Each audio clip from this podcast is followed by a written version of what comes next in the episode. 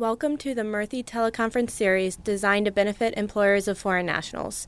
We would like to take this opportunity to remind you that the information you're about to receive is exclusive copyrighted material of the Murthy Law Firm. Accordingly, any unauthorized recording is prohibited by law and cannot be disseminated without our prior written permission. Without further ado, it is our pleasure and honor to introduce Attorney Sheila Murthy. Welcome. I am Sheila Murthy, president and founder of the Murthy Law Firm. Thank you so much for joining us today. We're delighted and honored to have two of our brilliant, smart, savvy, knowledgeable attorneys at the Murthy Law Firm joining me for today's discussion on H 1B cap cases for this coming fiscal year, which is fiscal year 2015, which we're already in the middle of. Uh, my two esteemed colleagues are Adam Rosen, who's a Murthy Law Firm member and has been with the firm for a really long time. I forget exactly how long. Oh, oh 10 years, he waves at me. And um, has over a dozen years' uh, experience as an immigration lawyer. And then Alyssa Klein, who's the attorney coordinator for the H 1B non immigrant department. Very knowledgeable and bright.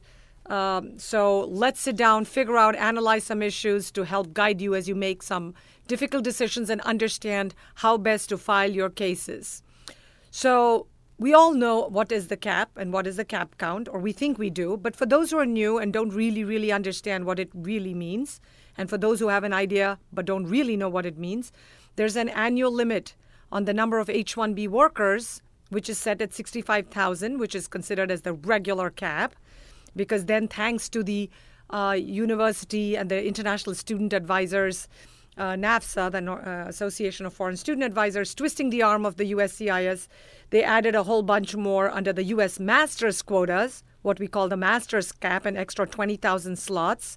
And there's specific restrictions on what kind of master's students from what type of universities are allowed to be part of that 20,000. And then you have a bunch that is kept aside for Chile and Singapore.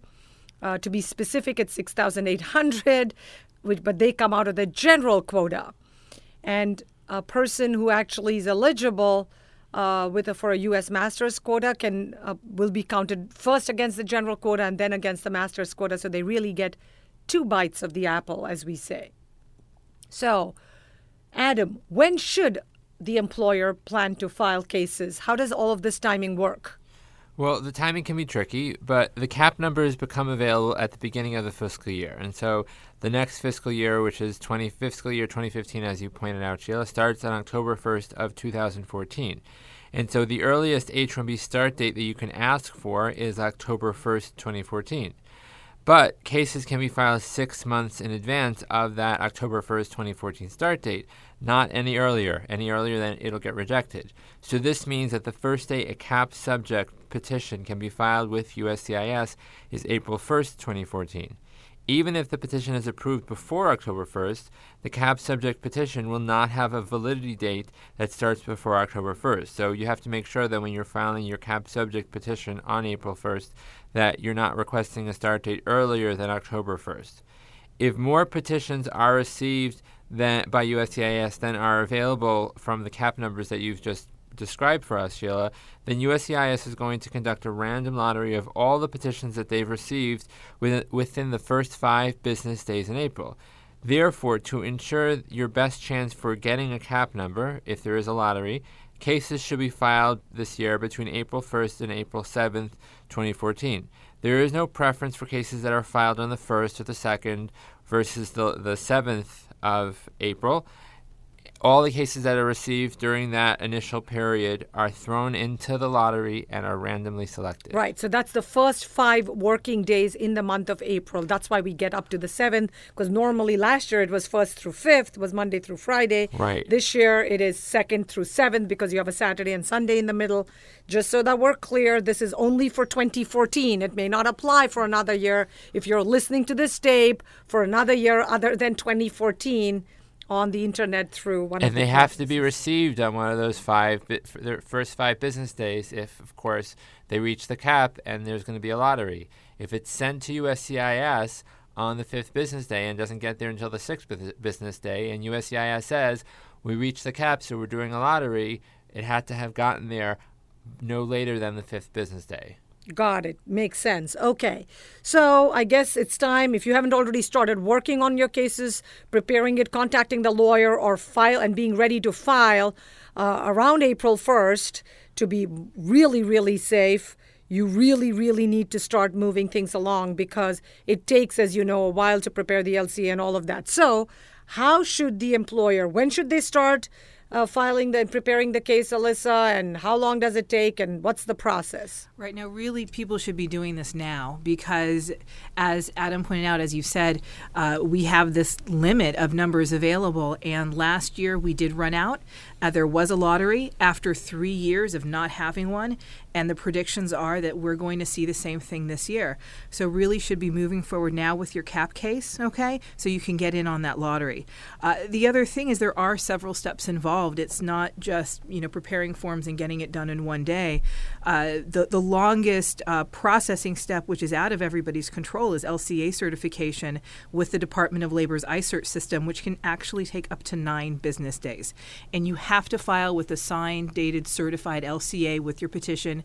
If you send it in and you don't have it, that case is going to be sent back. So that's that's really important to keep in mind. The other thing is USCIS is, is subjecting H-1Bs to substantially greater scrutiny, especially when employees are at third-party sites or working at end client projects. And so the amount of documentation that's needed to get the H 1B approved is much more and could take time to negotiate with vendors or other parties. Okay. Uh, so, what we recommend is that start now, start as soon as possible to get your case um, going so that not only can you file it on time, but file it with sufficient documents for an approval. Sounds great. So, um, you know, we've we've seen that certain employers or certain individuals are not subject to the H-1B cap. So, just to quickly go over it with with you all, and you all, some of you may be familiar and some not. A person who has never before been uh, had an H-1B petition approval in the past would generally be subject to this lottery system or the cap, as we call it, the quota.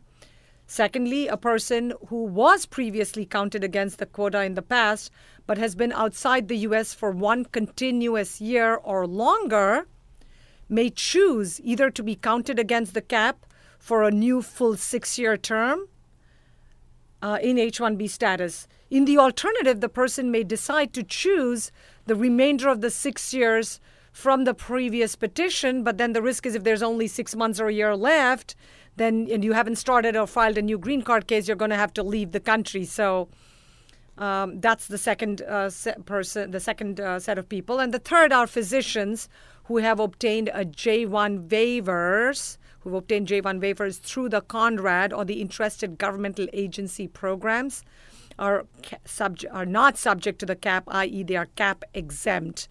Um, I know there are employers that are also cap exempt. Adam yes. or Alyssa, would you like to share? Sure. So the so the employers that are cap exempt are a somewhat limited universe.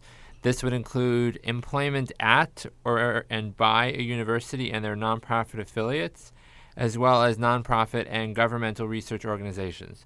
So these are research organizations that need to be engaged primarily in basic and or applied research. Now, USCIS is currently reviewing its policy on university affiliations, but USCIS has not yet released their new policy. They have announced that they would give deference to prior determinations made since June 2006 until that new policy is issued. So if there is a um, an institution that has been um, a, a, sort of an institutional setup that has been um, deemed to be acceptable to be cap exempt, then they would continue to recognize it until the new policy is issued. It is important to discuss with your attorney these kinds of issues in order to make a determination if the employer is um, is cap exempt. So, um, right. The, I was going to say they've they really came down hard on examining a lot of these employers. Um, so when you do refile, you're saying there has been history. You need to show the the past practice that you've actually had the employer has been successful. So evidence of prior approvals as cap exempt. So just to be clear, does it sound like they are now trying to become stricter with university affiliations because they feel like a lot of people have been trying to push that boundary and exploit it and use the at or by the university because originally I think it was meant only for work at a university, meaning by a university, but then, of course, like good lawyers, all of us pushed, pushed, pushed. And so the government's probably trying to push back and say, yep, that's what we said in the reg, but now we're trying to revisit that to see if that's. Yeah, they certainly sense. have become more strict in terms of documentation, but then they didn't seem to really take it to the next level and issue that next policy memorandum on, on what exactly we're supposed to provide. And it's been a few years now. So. Okay. And also, I know there's the whole issue about, you know, processing where the petition was approved, but the visa was not yet issued at the consulate.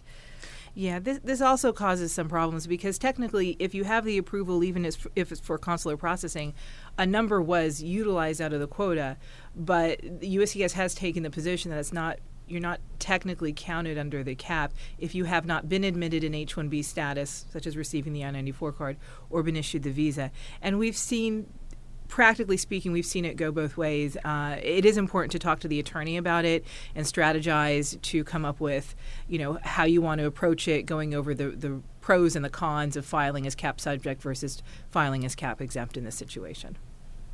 Hmm. Oh, so you're saying this is only for cap exempt cases that were previously So if somebody had previously been issued a visa for consular processing and they were filed under the quota for that particular case, um, then it's not entirely clear if they're. I remember years ago the consulates would actually send people back saying, "Oh no no no no no, we can't issue it because the quota was already met," and USCIS came back with some kind of an opinion saying, "Sorry, we've already counted it." And Bill Yates and I've heard multiple tapes from different conferences uh, where they've said well, we've probably counted it against the quota. And there's been, I think, one session where I heard a whole one and a half hours just on these issues. So the problem, Sheila, is because I think of the way the law is written. I've actually spoken with a number of people over the probably the past six months who've had this kind of question um, confront them. And because of the way the law is written dis- in defining who is or is not counted against the cap, um, it is quite. Po- you'd think normally if you might think at the very least if they were going to be strict that in order to be counted against the cap,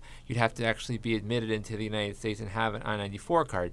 But the law isn't written that way. The law is written a little bit looser. It talks about uh, you issued a visa or otherwise granted status, and so if you've got the visa, then that matches with the law. Otherwise, granted status is sort of this really broader uh, language in the law that gives us some room to make an argument but that's where, as Alyssa was saying, sometimes you encounter an officer who takes a stricter position, says, well, you never even applied for a visa, so you weren't actually counted against the cap. And because there is this language that something beyond the, just the approval of the petition has to happen, we're going to stake out the position that you, sir, you, ma'am, have not been counted against the cap. So that's why it's not entirely clear that even though you have the approval, since it's for consular processing, you might, if you file a cap petition because you've got this job and you want to come into the United States, that might not, they might come back and say, well, you've not been counted against the cap, or, you know, I, it just goes to prove from this discussion that Alyssa, Adam, and my, I, myself, Sheila Murthy, we three are having, how crazy, ridiculous, uh, annoying, frustrating, and challenging it can be, and why working with a knowledgeable, good law firm or lawyers can make all the difference in trying to understand or sort through some of these many, many complex issues in H 1B processing. And talking about complex issues, there are many, many criteria that a employer and employee need to meet in order to be able to obtain the H-1B petition approval. And you have issues like the specialty occupation, so, what is a specialty occupation, Alyssa? And everyone thinks they know what a specialty occupation is, but I know there are nuances and subtleties like the discussion that we just had where you get into really strange gray areas. Right. So USCIS needs to see that your position actually to qualify as an H-1B specialty occupation actually requires a bachelor's degree or higher in a specific field of study. It is not enough to require any bachelor's degree in any field of study. It actually has to be a specific field that's directly related to the duties of the position. Okay. The other thing where people um, you know may, might get a little confused, it's not you know for the job to be a specialty occupation, it's not enough that the person just have a specific degree that job has to require the degree. So it's really about the position, the requirements of the job, and then showing that that person meets those requirements. Okay, um, so when you file the H 1B petition, you're going to lay out what your position is, what the duties are, what the required fields of study are to do that job. And then you also take the next step and show that your candidate actually possesses the required education or equivalency at the time you make the filing. Okay. Um, now, if they don't have an actual physical diploma at the filing, a lot of people file cap cases for people in F1 that are here as students. And in that case, if you don't have the actual diploma for the student, they need to obtain a letter from the school registrar or the dean verifying that they have completed all the requirements for the degree, and you're simply awaiting the physical diploma okay and that can be sufficient for your filing okay however if there's outstanding credits or an outstanding thesis if that if they have not completed all the requirements for the degree they cannot use that degree to qualify for the h1b position okay um, now if you're in that situation or if their U.S. degree is maybe not quite matching up with the position you're offering. You can also take a look at, at their other education experience, maybe out from outside the country, um, get an equivalency to show that you know perhaps their foreign degree in computer science is equivalent to the right degree for the job, even though maybe they have a U.S. MBA that's not quite on point. Wonderful, wonderful. Oh boy. Um, so there are subtle gray areas. You can see that there's issues here. We need to make sure it's the foreign degree or the equivalent of the foreign degree, and we actually need that diploma in the hand or prove that all of the coursework has been 100% completed. Um, and there have been times when, with even all with all of that, people have seen our requests for evidence or even possible denials. So be very careful how you present the information. Again, doing it right will always be worth doing. Do, what did they say? An ounce of prevention is always cheaper than cure. Um, so from the beneficiary's perspective, if the beneficiary believes that she or he qualifies under the U.S. Master's quota, what exactly are the criteria? Because again, there have been lots of RFEs and denials saying it's not a proper master's or you didn't file under the appropriate category. Well, USCIS is cracking down on this issue, and we've seen people br- have brought to us RFEs, notices of intent to revoke, uh, on this issue. Most importantly, to qualify under the U.S. master's cap, you must have earned a master's degree from an accredited nonprofit university. If you are someone whose friend or a cousin or a relative or a buddy or neighbor got a U.S. Ma- had a U.S. master's degree from a for-profit university and got a CAP H1 CAP subject H1B approved last year, do not rely on that this year because they are cracking down on this issue. If it is not from an accredited nonprofit university, you don't qualify. For the So, what is a nonprofit cap. university? Would Harvard and Yale and Stanford be nonprofits? Because I thought they were all very profitable. They're very wealthy, but they're not for profit. Hmm. So I believe Stratford University is a uh, a well-known university that is for-profit. It's accredited, and it is a degree that a person can qualify by presenting it for um, the regular cap. But for if you have a master's degree from a school like that, that is a for-profit institution. It is accredited, so it is an actual degree. You're not going to qualify for the master's cap. And that is an important distinction because if you try to sneak through now and USCIS catches the issue later, it can be a serious problem. And we've seen that too, where they've approved it the first time. Yes. Sometimes even two or three times for five or six right. years, and then comes back with actually an outright denial or an right. RFE. Now, a beneficiary can also can qualify for the master's cap even if they're using a credential evaluation or uh, to qualify for the H1B position based on their foreign undergraduate degree or work experience um, if they have that U.S. master's degree, even if the U.S. master's degree is not how they're qualifying for the specialty occupation. So you might have you might have a an equivalency to a bachelor's degree in computer science, but an MBA degree that qualifies you for the master's cap. Correct. And it is important to make that distinction in your in your H-1B petition so that you minimize the confusion from the USCIS officer um, looking at your case. That's true. And this is, again, a very common question that people say, well, I'm not using my master's degree, so obviously I can't fill, uh, file under the master's quota. And the answer is wrong. You are still eligible to file under it, even though you're not using that degree at all, as Adam just explained. Okay, so the next question that we want to touch uh, upon and discuss with you is what happens if the H 1B employee uh, wants to change status to H 1B in the United States? But the F1 optional practical training or the L1 or whatever the other non-immigrant status is, B1, uh, etc., expires uh, or terminates before the start date of October 1st, 2014 in our example for this coming fiscal year. So the general rule is that the employee um, is able to file the change of status requesting the October 1st start date only if the not prior non-immigrant status will continue. That's the general rule, will continue until September 30th of 2014.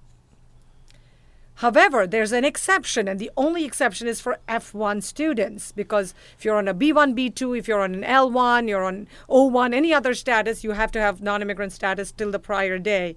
But if you're on an F1, then uh, the student on F1 or on an OPT, which ends prior to the September 30, 2014 date, could be eligible for what's referred to as the automatic cap gap extension, which all became effective from a few years ago, if you remember, under DHS regulations, where the person gets valid status until September 30th simply by filing the H 1B petition on April 1st and the case being accepted for processing, meaning that you are not turned back or your case isn't sent back because you were not selected in the random lottery.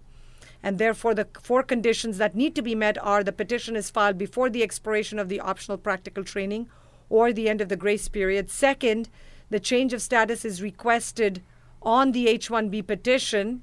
Third, the October 1st start date is requested. It can be. If you say October 10th, October 15th, October 2nd, it's not going to work.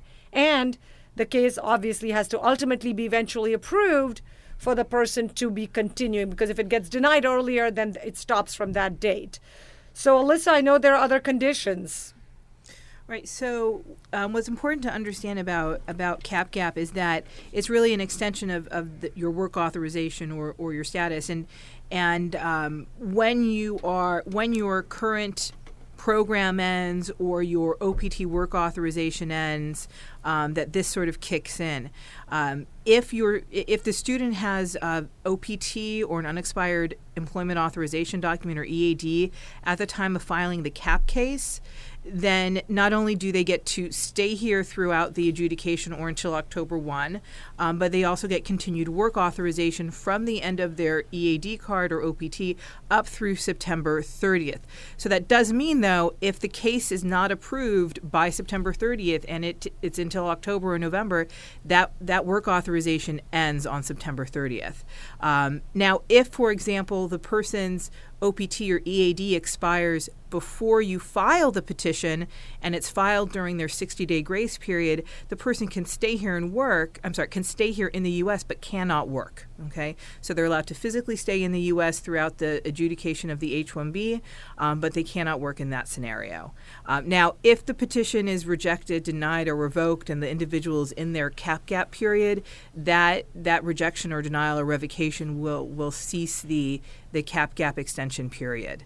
Um, and one thing for the students to keep in mind is is that uh, what they should do is, is take that receipt notice of the cap case, go to their DSO, um, you know, to get their proof of cap gap extension in okay. the updated I-20. Thank you very much, Alyssa and Adam. So, what do you what do what do you recommend if a person called us and said, "What about travel? I need to travel. My parents are not well. My sister is getting married. You know, a million reasons, and this is your only chance before you start a new job." Well, SEVIS um, strongly, re- which is the, the the system that controls.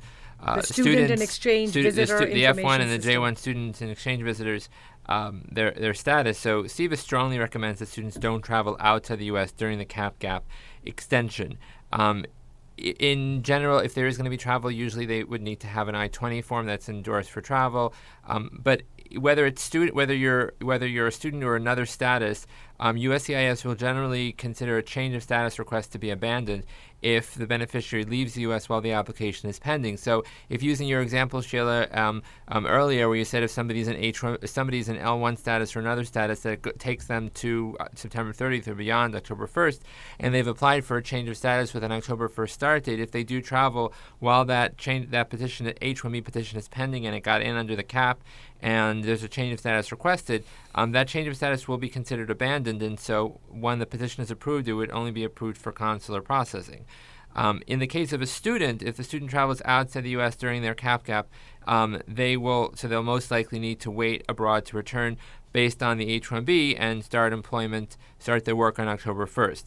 They are permitted to enter the U.S. up to 10 days before October 1st, but again, even though they enter before October 1st, they can't start working until the 1st of October. This is all pretty complex stuff. Yeah, yes, it is. And so, I mean, the short the short end of it is don't travel especially if you're in status other than H1B and you want to change your status, because that will increase significantly the likelihood that you will be outside of the U.S. waiting um, for your um, for the H1B to be approved. Or if you're able to get back in with your status that you have, um, you'll have to leave to come back in for um, for work to start on H1B. Exactly. And just to again stress the point that Adam just made, because I think he spoke so fast that some of you may have missed it the issue about the change of status is deemed abandoned, the petition itself may get approved because I think people just hear abandoned and denied, and it's like you panic.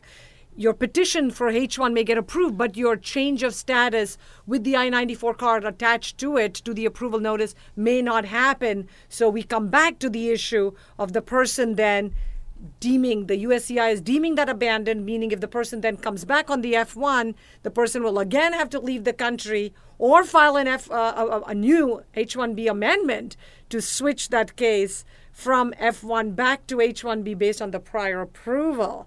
A little tricky, but can be done. It can be done, and I'll just say because I I think I've actually had this question. But if you're in a position where you have to file, you don't want to leave, and the employer will file an H1B amendment USCIS will can look at everything, even the specialty occupation issue, the employer-employee relationship issue, things that we'll discuss a little bit later on um, in this teleconference. But there's no free ride because in an amendment in that situation, simply because USCIS already approved an H-1B petition. Okay, so if the employee is so valuable to the employer, to the to one of you in the company, then just pay for the premium processing, get the approval, then travel, come back on F1, and then starting October 1st, the status changes if the I-94 card had been attached to the approval notice.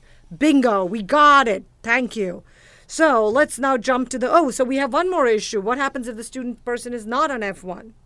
Well, if the person is not in F1 status and their current, and I talked about this a little bit already, but just sort of to review everything clearly, um, if you're not in F1 status and your status that you hold now ends before October 1st and you cannot maintain a non immigrant status until September 30th, then you will not be able to change status to H 1B. You are not eligible for to request a change of status unless the I 94 card you have will take you at least to September 30th. So, in, in, this case, the petition should be prepared and requesting approval for consular processing. That means it's being re- filed without a request for an H 1B I 94 card. The H-1B petition is approved by USCIS for consular processing, does not allow you to work in the U.S. immediately, and that means that you will need to leave the U.S. before the end of your current status, apply for the H-1B visa stamp at the consulate based on the H-1 petition approval, and then return to the United States to begin the H-1B employment. As I said before, you can enter the U.S. up to 10 days before October 1st, but you can only start working from October 1st. No wonder they need people need an attorney. This is really ridiculously complex and scary. So scary and I guess ultimately as an employer you want to make sure that your valued employee that's coming to work on a project either directly for you or for an end client is actually available so that you can continue to stay in business. And talking about costs and fees and the benefit to the employer, Alyssa, as the attorney coordinating the H 1B non immigrant department at the wonderful, prestigious Murthy law firm, what are the heck is going on with these crazy fees? Every time I turn around, I feel like it's a couple thousand more here and 500 more there and this and that. Right. So, you know, an H 1B cap case is essentially a new H 1B petition. And so you are hit with all of those fees, Sheila, all those crazy fees. You're hit up front like any new H 1B petition. And I'm just going to run through them briefly. And we do recommend that the employer pay for these government filing fees. If you have any questions, again, talk to an attorney. Um, but there's a $325 base filing fee, a $500 anti fraud fee, um, a training fee, which is going to be either 750 or 1500 depending on the size of the company. 25 employees or less, you get the lower fee. Uh, there's also a $2,000 border protection fee uh, if the employer has 50 or more employees and more than 50% of those employees are on H1 and L1A slash L1B. So you have to total all of those people up. Um, now, the the two thousand dollar fee is the newest fee, and this actually was enacted in 2010, August 2010. Um, the the good news is it's really a one-time fee for the new filings. So the $2,000 fee and that 500 fee is when you make your first filing for a specific employee, a new filing. Um, so when you do your first extension, you're looking at the 325 and then the training fee, that 750 or 1500. Um, now it keeps going down. So the training though. fee isn't only one time. The training fee when you you have to pay twice. So, So that- excellent question. So when you do your second extension, you're then relieved of that training fee. The other the other uh, situation where you might not have to pay the training fee is if you're filing an amendment but you're not asking for the petition or the state to be extended. So if you get a cap case approved from 2014 to 2017 and say in March of 2015 something changes, you're promoting them or you're moving them to a new project, you want to do an amendment, if you keep that 2017 end date you already have, you can file the amendment with just the $325 fee. Good. And I know Alyssa just mentioned that it's recommended that the employer pay all of the fees payable to the government. Uh, the Department of Labor takes the position that all of the fees, including the employee fee and everything other than possibly personal expenses of the individual employee, should be paid for by the employer slash company.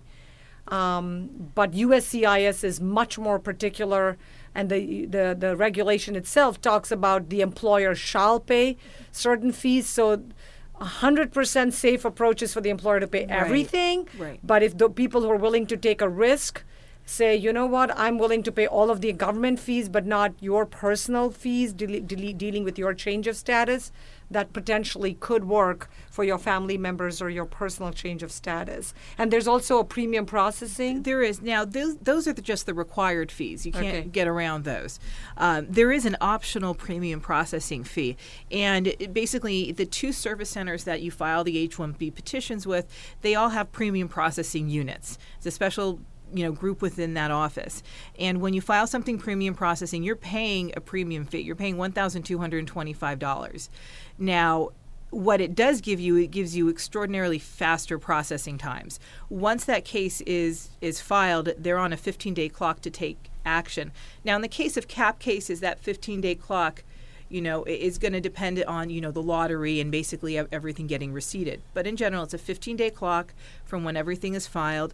And then even if there's a request for evidence or a follow up inquiry on the case by the premium processing unit, once you submit your response to that office, they're back on a 15 day clock. The, the other benefit is it is easier to reach out to that office and, and communicate with them if you have any questions or concerns about what's going on with your with your case. Um, you can reach out directly to that premium processing unit.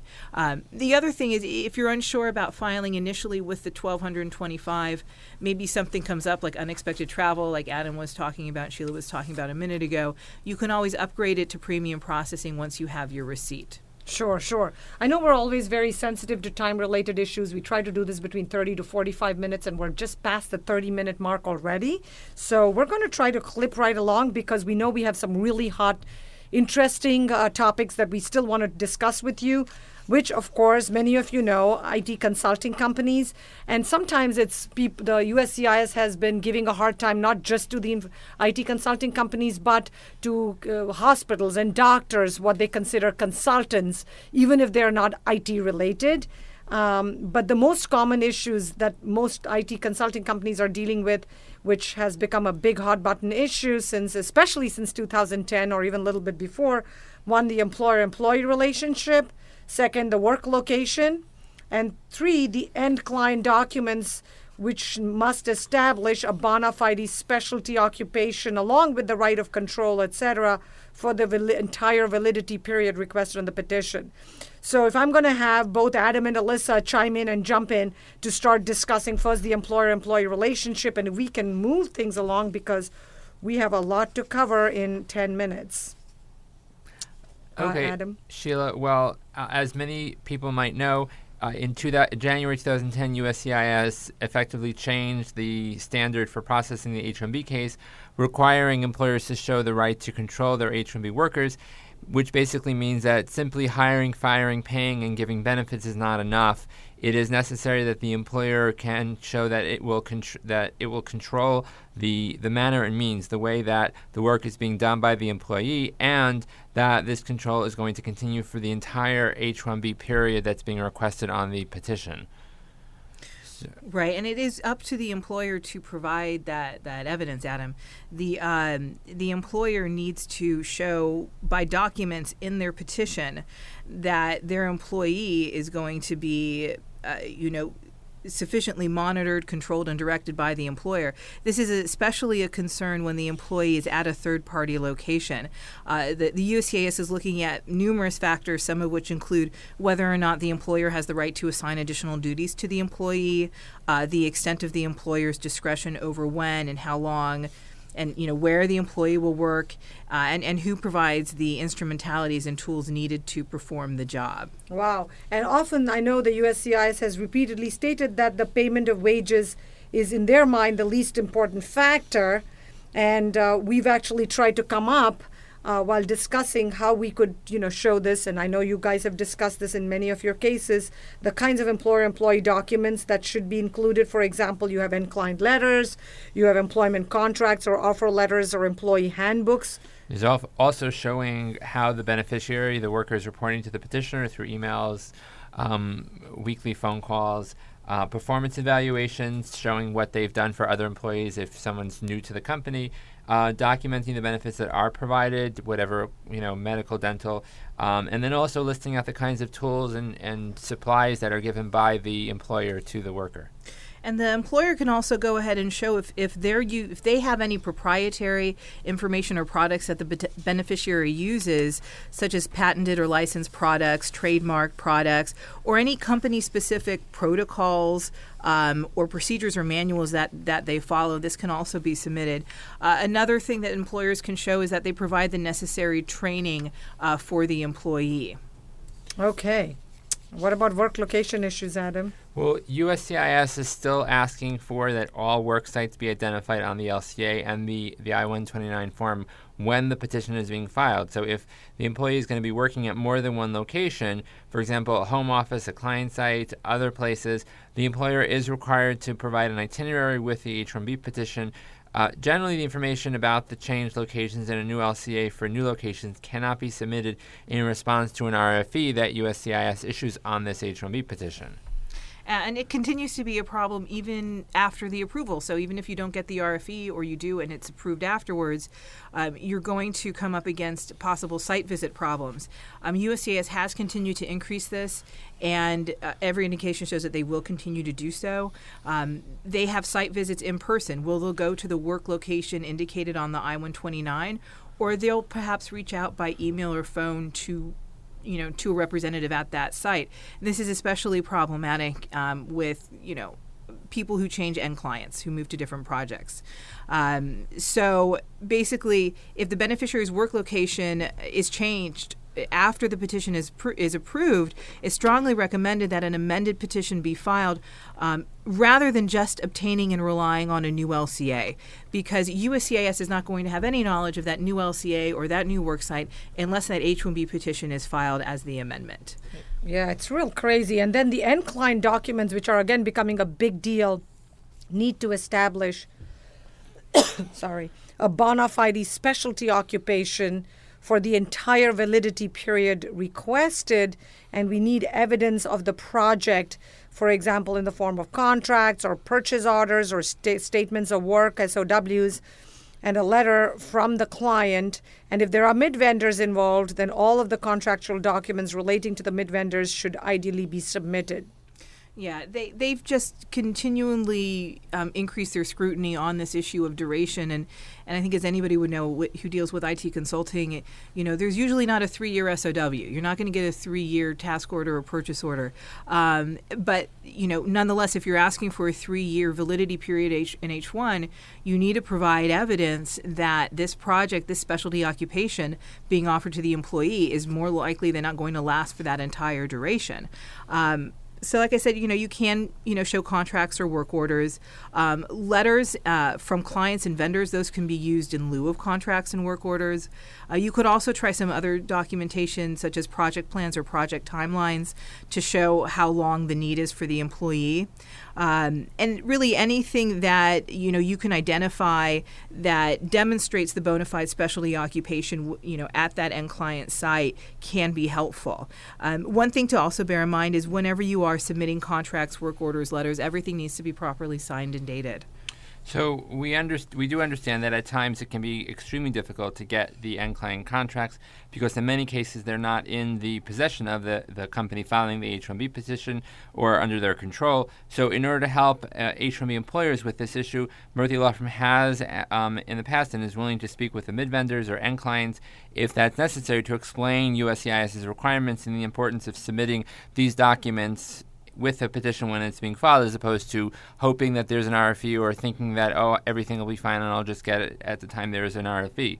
Um, but filing without the supporting documentation or using alternative documents um, might result in a weak case, and USCIS they might issue a request for evidence and give you that other chance to get that documentation in. Or, or they may not. They may not. They may just decide, you know what, you had your chance we don't see it at the time of filing and we're going to deny this petition um, and or they may just decide we're going to approve it for less time and then you get an h1b petition that maybe is approved for you know a year or you know less than you yeah. want okay so if we can just continue with the comment that adam just made please don't hesitate to use the murthy law firm with uh, your end client or with your mid vendors by saying that it's not us necessarily, but it's the law firm and the lawyers that absolutely require us to do this. And the reason is you need to continue doing business with them and you need to continue your contracts, but you also want to get the approval for your H 1B employees.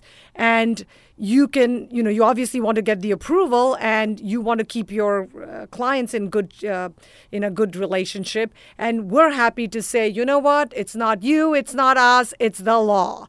And that hopefully will make it easier and help you to get the approval for your valued employees. So, to increase the chances of success, we need to be monitoring all of the changes. You can see there are a lot of gray areas, a lot of nuances and complexities that both Adam and Alyssa just discussed with you. And on behalf of the Murthy Law Firm, our entire team, we would be so honored to continue to help you as you try to figure out all of the complexities of filing a fantastic, strong H 1B petition so that you can obtain an approval. I know our office is absolutely packed with a lot of cases, but we're always eager to help and get you the approvals that you need by working with the best legal team in the world that can help you on U.S. immigration law matters. Thank you once again, and good luck as you process CAP related cases. And we would love to be your partner as you continue to grow and succeed in challenging and difficult climates. Have a fabulous rest of the day. Thank you.